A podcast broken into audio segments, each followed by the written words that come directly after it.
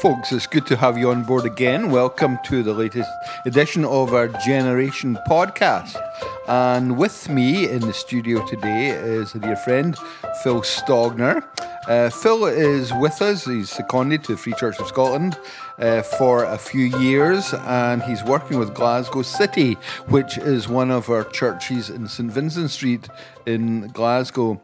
Uh, Phil, you, you work with MTW. Can you tell tell the folks what MTW is? Well, thank you. It's great to be here with you, David. Uh, MTW stands for Mission to the World. And that is our mission sending agency for the Presbyterian Church in America, the PCA. And you know that you're a good card carrying uh, Presbyterian if you know all of the initials. So we're here from uh, the PCA through the MTW now uh, working uh, to serve the FCOS. Excellent. Well, it's great to have you, and uh, we'll get going ASAP. Um, Phil, you're, you're a, a missionary. Hmm. That's a really evocative name. I mean, hmm. we associate in the old days missionaries going to like Africa and Asia, South America, places like that. You, you're coming from the US to Scotland. Is it the same? Do the same principles obtain? Um, a little bit different. I think uh, with the passage of time, you are correct that uh, to say that we're a missionary in Scotland um, can sound a little like um, you're a country in need of, of, of evangelists and uh, others uh, because you're not. Uh, you're, you're just in want of, of missionaries to come and evangelize. But mission living, missional churches, uh, mission uh, lifestyle, that's that's a term that's all the rage right now. But in essence, we're all to live our life on mission. Okay. And a missional life or a missionary is one who is a servant, who is heeding the call and perceiving opportunities to serve in Christ's kingdom and to serve his church wherever they're led. We came four months ago because we were we saw opportunities to come and to serve, uh, particularly at Glasgow City Free Church and in the Presbytery of Glasgow and Argyll. So we come not as any expert or any evangelist. We come as servants. Sure. To serve the bride of Christ. Now, I know your story a little bit, but just going back perhaps just a year or 18 months, Scotland was not a new situation for you. You had a little right. bit of experience. Tell us about that. Right. We, um, it began for us. We, uh, my wife and I, Wendy, have a history in church planting. Uh, God has given us three opportunities to plant three churches in the United States. And after approaching 35 years of ministry, we took a sabbatical in Gairloch in the Highlands, and that was the summer of 2017. And while we were there, we had an opportunity to uh, preach and to teach and to work with a number of the smaller congregations there in the highlands of Kinlochewe and Torridon and Gairloch, Aultbea, Poolewe. And it was a wonderful experience. Now, it was a sabbatical, mm-hmm. and we fell in love with both the culture and the people. And as we returned to Charleston, South Carolina, we, we really had um, a fresh and an awakening prayer for Scotland. I believe for the longest time in America, we, as your brothers and sisters in Christ, have romanticized Scotland. And it was during that summer that I saw uh, the fight that you have, the, the strength that you have in your faith, uh, particularly in this very secular culture and society.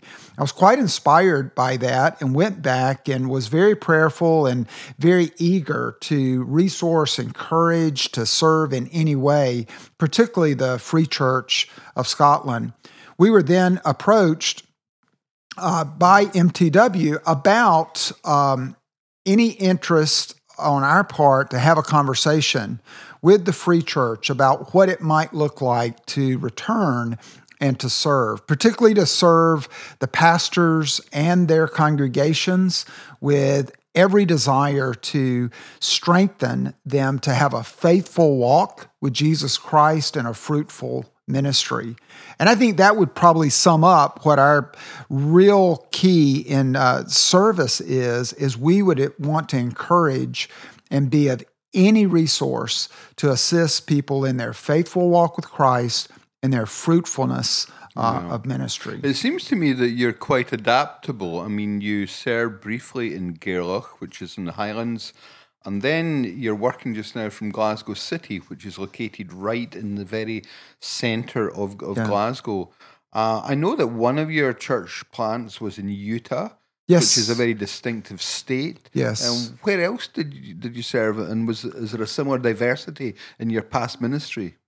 I would say that all three were diverse. Uh, three separate communities, three separate cultures, three separate regions in the U.S. Our first church plant was in Florida, which is a distinct culture in and of itself. And we had a real privilege when we planted the church in Florida to be a part of a presbytery that had a great vision for church planting. Okay. And so we really felt like that was an area that we were given every encouragement and resource by men in that presbytery coming alongside of us as they saw a church plant is not simply on the back of a church planter, but it was it was the presbytery. They were in it just, together. Just a note for some of our, our, listeners: a presbytery is like a cluster of local congregations that work together yeah. in, in one specific region.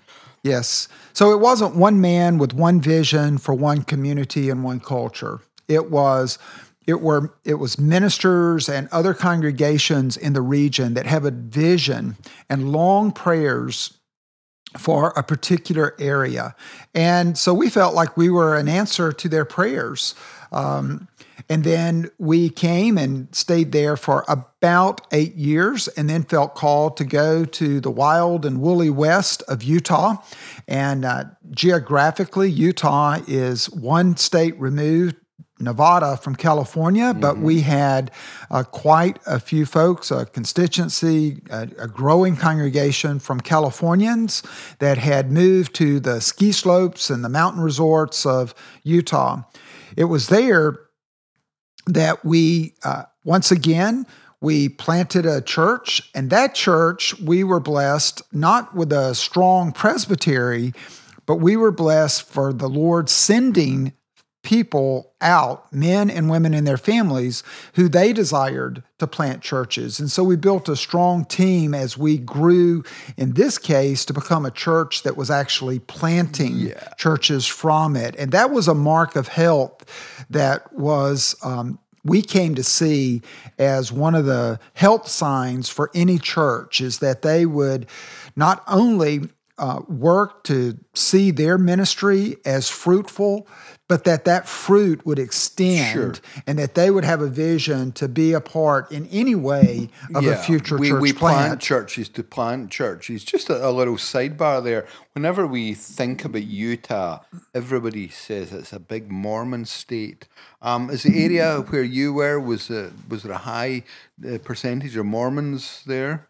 Well, one of the one of the scales um, or metrics that we use in church planting is we look and we see what is the the Christian presence, what is the the the worshiping evangelical yeah. church's presence. That was absent in Utah, like almost zero, almost zero. Um, but we uh, the other metric that we use on the scale is receptivity.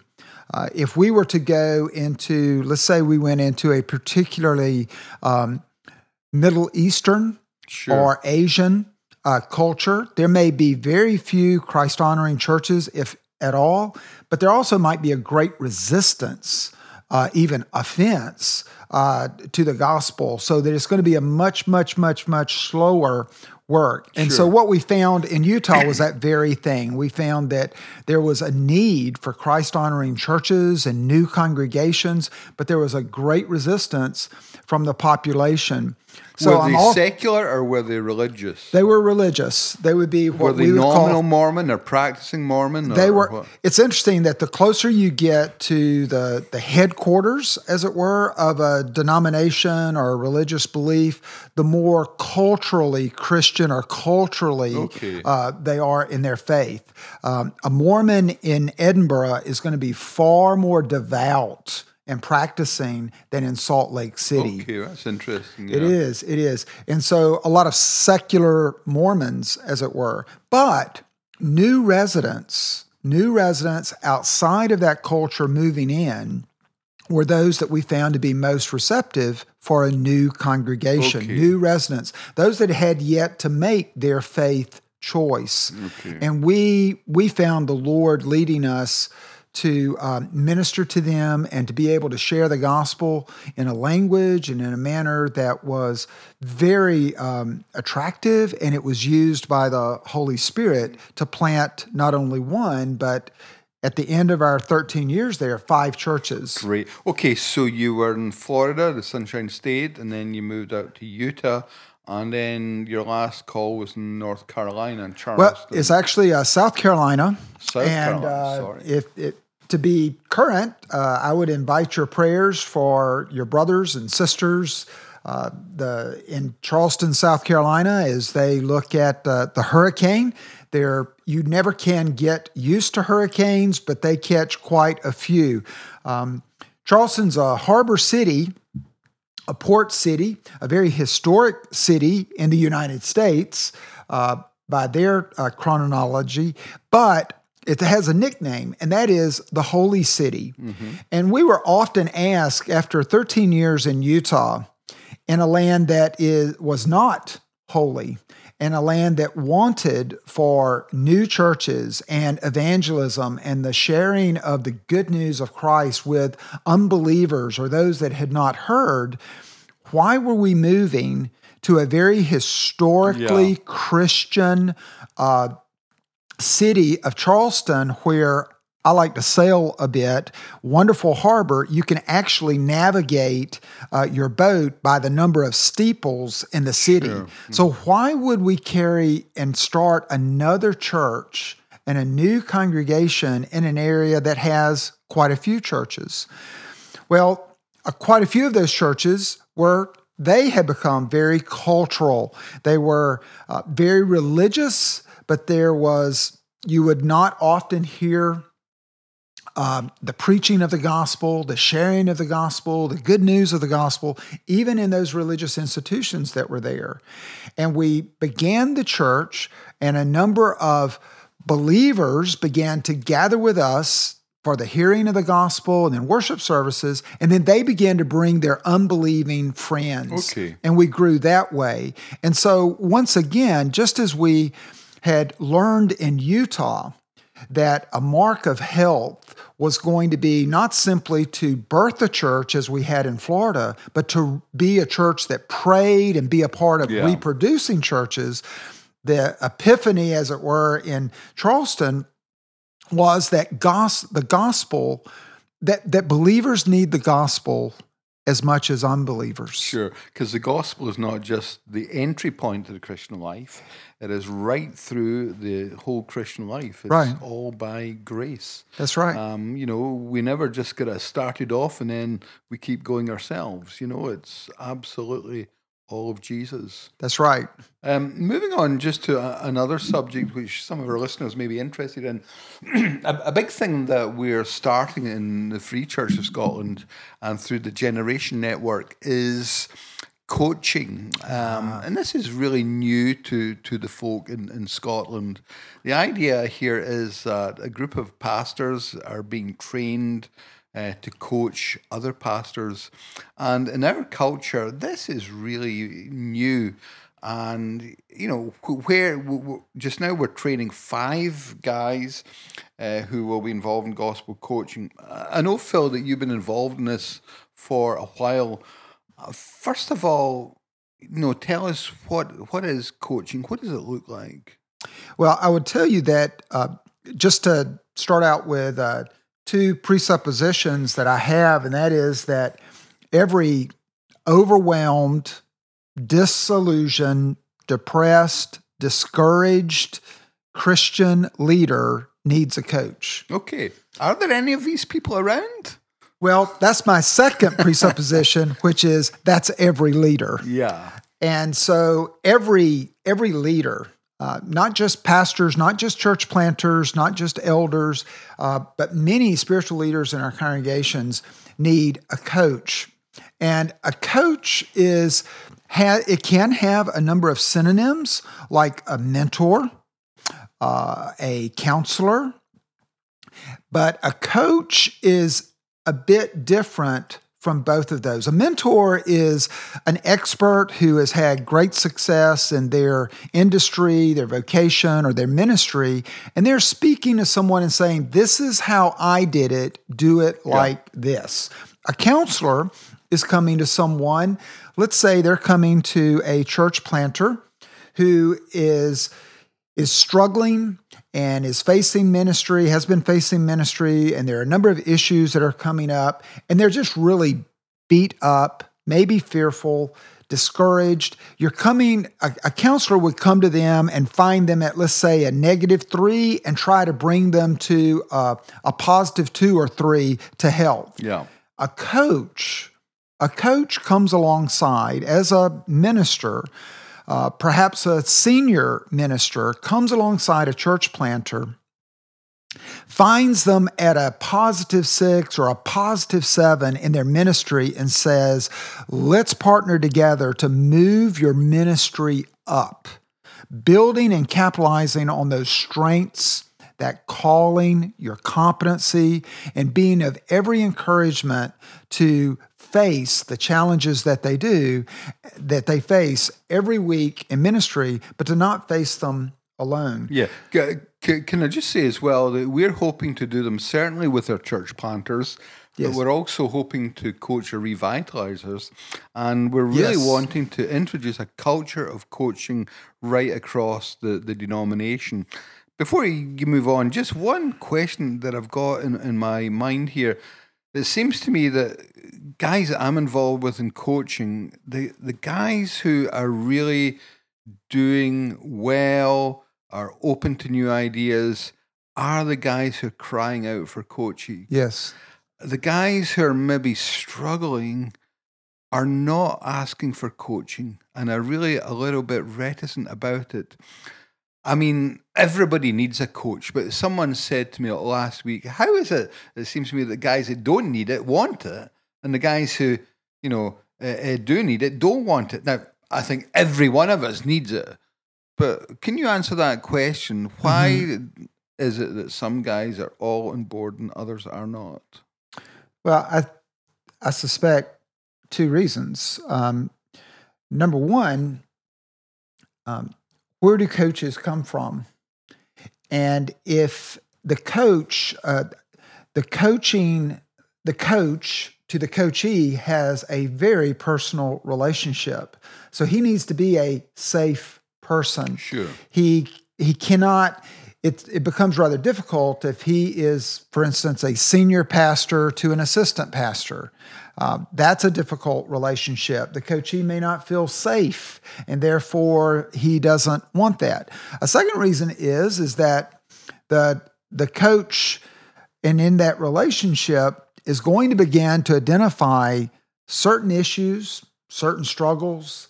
It might uh, point out uh, areas that that person needs to grow. It might even point out idols you know, uh, issues such as a want for approval or comfort or security, looking to the ministry to do that and not looking to the Lord. And again, that person out of pride, perhaps, could say, I don't need a coaching relationship. Mm-hmm. And I also don't want the light coming in to my ministry. Uh, there may be also, at that point, I find this the case with many young church planters as I began a relationship, a coaching relationship, which is a, an intentional conversation uh, of about an hour every two weeks. And I generally start out after we've had our coffee together and, and, and gotten caught up and connected. Then I will inquire what's an obstacle, a current obstacle that you're facing in your ministry, or what's a current opportunity that you're facing in your ministry. Yeah, I think the, the whole thing is that what we have here is, is a context of a very adult conversation where there's, first of all, there's complete confidentiality. Yes. And secondly, a degree of empathy because, you know, the coach is not Yes. coming in from a superior position. But here, if it's a girl, she is coming in from a, a perspective of, you know, e- equality. You know, I, I've been there, I'm not, I'm not superior. But it's also, you know, Jesus was a great coach in a sense. I'm not flippant there. because what Jesus did was he asked really pertinent questions. yes. The the man at the pool of Bethesda, do you really want to be well? You know, Yeah. blind Bartimaeus, what is it you want me to do for you? Um, so it's really asking very good questions and you know listening genuinely Yes. listening to what the person has to say and I, i've found you know and a coach a good coach is also themselves being coached Right. they're, they're, they're, part of, of the process Right. Where did you? I, w- I would be interested because it is a problem finding coaches. And where does that relationship begin? That I, I once wrote a paper, uh, and the title of the paper was called "Mentoring Men for the Ministry of Church Planting."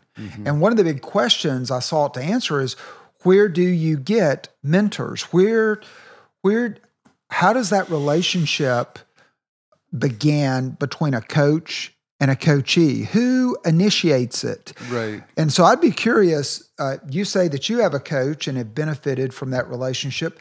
How did that relationship begin? Where did you? Where did you connect? Okay.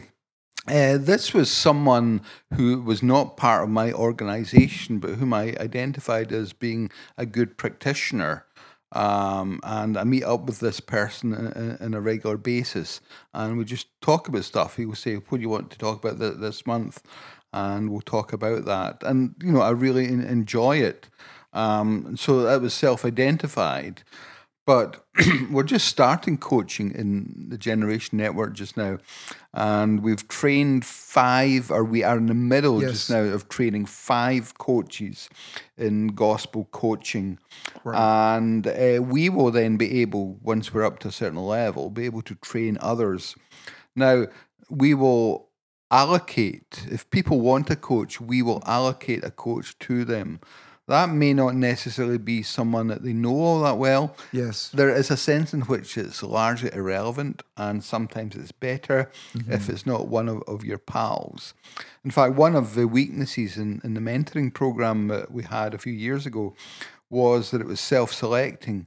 So people tended to ask mentors who would not challenge them Right. and who would simply go along with their own prejudices. Right. Um, you know, pushback and challenge is difficult.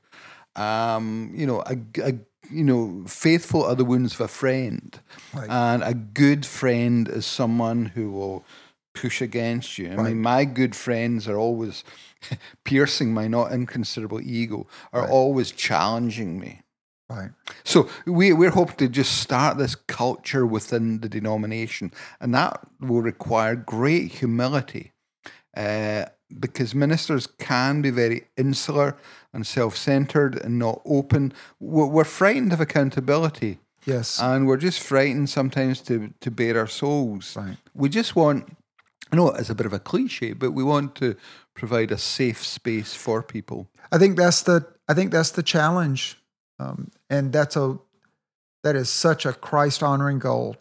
Yeah. I mean, imagine that, David. yeah. um, two men, two ministers called by God to serve his bride, and they are meeting to be of every encouragement to one another in a safe place. yeah. A safe place. Sure. I mean, what, what, what, what is it to lose from that? Nothing. And I mean, we do it maybe once every two weeks, certainly no less than once a month. Uh, it can be one to one in a room. We can even do it by video conferencing. It, doesn't really matter. How, how, how is it you do it? Well, I normally um, will meet in a coffee shop um, rather than someone's home, and we have a set time. And um, gospel coaching that you had mentioned, which I am uh, certified as a gospel coach, and and I love its structured conversation in an hour. It is in the shape of the cross, an acronym where you spend the first, oh, I don't know, five minutes connecting the C. And then the R is we go in that intentional gospel conversation. We review the last time we were together, perhaps some action plans that we mm-hmm. prayed about, and we are um, seeking to, to find execution on follow up on those things. Then we move to identifying objectives, the O in the cross yeah. chart. And that's where we try to, that's where I will ask the question uh, what are obstacles or what are opportunities that you're seeing in one of four areas? Either your own personal life, your own personal walk with Jesus, it could be personal health or relational it could be a relationship with family or a relationship with another leader or um, then ministry. Uh, maybe, and this is frequently where uh, more mature pastors there will be issues about a ministry. Yeah. Um, and then finally, spiritual. Yeah. Um, what is it, it? could be something that is identified as I want to be more faithful in prayer. There's a level of prayerlessness yeah. that has entered into my life, and that's the objective. And what's identified, then we will talk. And here's where asking good questions again mm-hmm. is critical.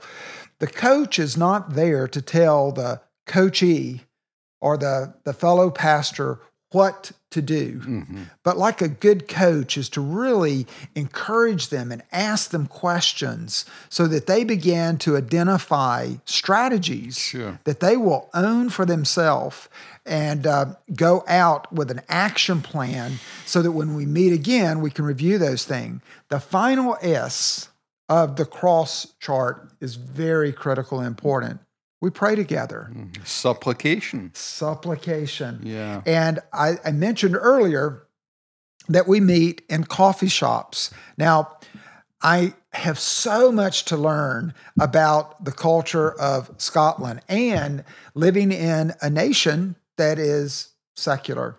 Um, I'm coming out of the Southeast in America and the land of Chick fil A. And no, I'm not trying to market anything here on this podcast, but uh, you know, it you frequently see people praying together in yeah. restaurants uh, in America, but here it's it can be quite distracting, and so I have found that I can pray with my eyes open. Yeah. And I have had coaches or men that I'm working with that I've asked them how they've experienced that, where at the end of an hour together, where we have been talking very personally with the gospel and how the gospel can transform and change our personal walk or our ministry. Um, we've been talking very, very personally. And at the end, I pray for them and praying with eyes open, looking a man in the face. They've received that as a benediction. Yeah. And a blessing. And they leave very very encouraged. Challenges remain but now they have they have hope. They've got a strategy. And again they know that it's not only on their back because the gospel tells us yeah. that it's the work of christ and it's by the power of his spirit but also they're not alone. Yeah. I mean my i guess my coaching experience is probably at three levels. I had uh, a specific coach for my preaching this is someone who is really very good uh, preacher, nationally known, and he took me under his wing and he's really coached me through that experience. I also have a mentor, Uh, a mentor is, is he's a mission director in another organization whom I really admire. Yes. And, you know, my, my, my current coach, whom I'm actually meeting at two o'clock today, uh, is in Florida. Um, and just the, way- the way it's set up just now, he was appointed to me. So that's, you know, Yeah. a Skype. Nor, I think a good coaching relationship is you're in the room with the person. Yeah. But uh, you know, I would just encourage the guys to to buy into this coaching um, culture. I I would be remiss without mentioning um, another group that needs coaching, and that's church planters' wives Yeah. and pastors' wives. Um, they can be in many ways the loneliest person on the planet. Yeah, I mean, I think I think our, our listeners, you know, a lot of them don't know that here in, in Generation, uh, we have a church planting collective where our church planters and their wives get together. Uh, one Wednesday a month, the, the planters meet here for incubator for the new planters and a collective for those who've been planting uh, on a longer basis. So, I mean, folk often ask me, why do guys go into church planting? uh, and the, one of the reasons, well, you know, they've got no guaranteed salary, they sometimes get no congregation. why would you do that? And the answer is support networks. They are really supported and they're part of something bigger. Yes. Uh, we're offering that to revitalizers to a certain extent, but we, we really have to extend this culture to the whole denomination where we care for one another. Right. I think it was, um, and I, I can stand but corrected by any of the listeners, but I think it was John Owen that said, um, when Satan wants to really deal with a man, he seeks to get him alone. Mm, mm, absolutely. And isolation, uh, uh, or any, uh, if you're planting a church by yourself and alone, that's a dangerous place Yeah. to be. And folk very often talk about all this stuff. They say, ah, man, we're getting really American, and we're getting very corporate, all this is new. If you look, you read, um, you know, Jane Dawson's book, for Yes. example, and John Knox. You you read there, you know, the first book of discipline. Um, the origin of the presbytery was a band of brothers. Yes. You know, Presbyterianism by definition is collegiate. Yes. Um, you know, I'm not saying that Presbyterians are the, are the only show in town, but we've got some distinctives, and it really is to be collegiate, to have fellowship, to have community. Yeah.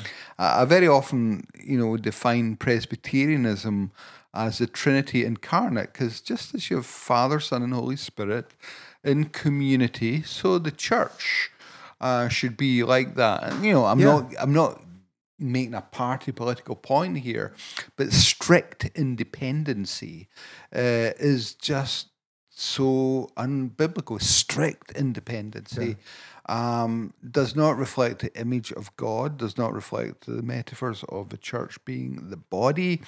You know, we are we are in this together. A, a real focus of my ministry is to come alongside of men in the ministry, uh, particularly church planters, but pastors as well, and to uh, to coach them. And my theme verse is Hebrews 13 9, where the author and the writer says, It is good to strengthen the heart with grace.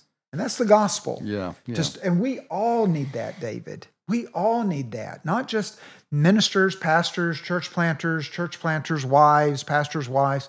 Every congregant, every one of us who are walking with Jesus Christ, we're not meant. It's, Christianity is not designed to, to walk alone. The last, I, I, I would like to, to state that I read this recently and I, I marvel that John Calvin and his commentary, writing about Acts 20, verse 28, where he was, that was where Paul was talking to the elders, and prior to departing, he told them, he said, Watch both your lives as well as oversee the flock.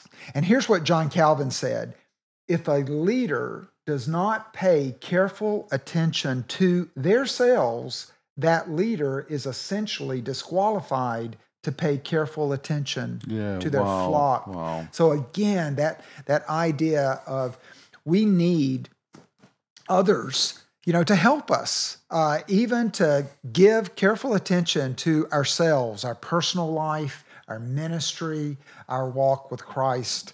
So I'm I'm enthusiastic about being uh, being placed in Glasgow City Free Church and Glasgow Argyll Presbytery. Great group of men to uh, come alongside. They've given us great opportunities to be of service and encouragement to them, and so it's great to be here. Well, Phil, it's great uh, talking to you today. Uh, we've had a wide ranging conversation. We've touched on lots of issues. I hope it's been interesting and stimulating to our listeners. Uh, if you are a pastor, get involved in coaching. In fact, you know, a- any Christian just enjoy fellowship uh, with with one another. Phil, we wish you every blessing in your time in Scotland. Hope it's not too wet for you. we uh, look forward to hearing about the prosperity uh, as you work from that base at Glasgow City. That Glasgow City, right, right there in St Vincent Street at, at the moment, becomes a resource church to the Yes. wider church and the good folks in Glasgow. So thank you, and folks, have a great day. Thank you, David.